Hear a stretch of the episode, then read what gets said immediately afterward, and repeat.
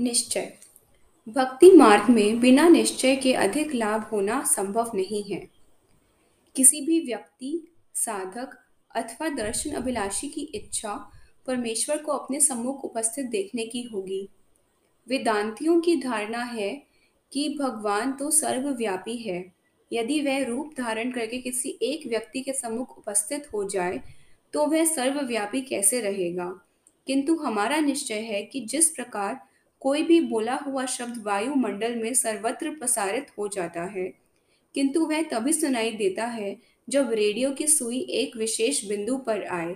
इसी प्रकार हम जिस किसी भी रूप में परमेश्वर को देखना चाहें, उसे देख सकते हैं। वह आपका कष्ट निवारण करने के लिए व आपके साथ खेलने के लिए आपको दर्शन देंगे।